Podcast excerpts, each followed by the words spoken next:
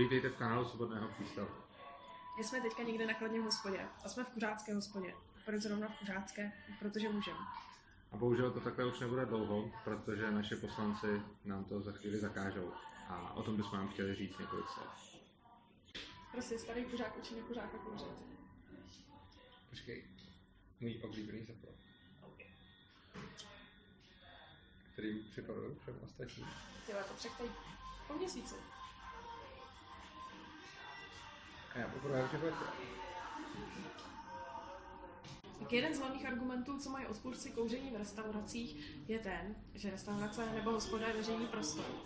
A my říkáme, že to tak není, protože hospoda nebo restaurace je majetkem majitele a majitel se rozhodl, že tady chce mít na tomto místě právě svou hospodu nebo restauraci a ne třeba byt nebo knihovnu nebo něco jiného.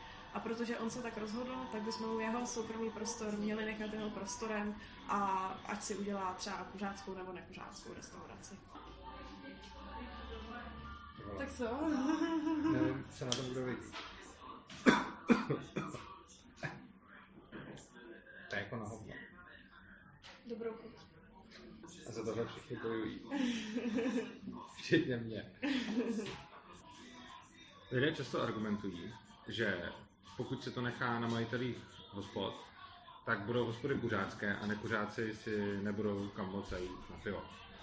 Faktem ale je, že neexistuje nic jako právo na hospodu.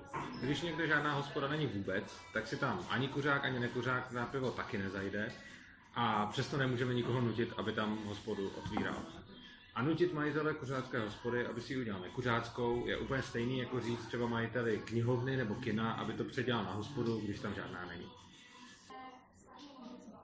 Tam měla být nějaká kulička, ne? Já Jo, vidíš. až. A ty bys to měl mít nějakou příchutí. Tak se ukáže. A nakonec ty příchutí myslím taky zakážu. Jo, ty už zakázali, o tom jsem psal.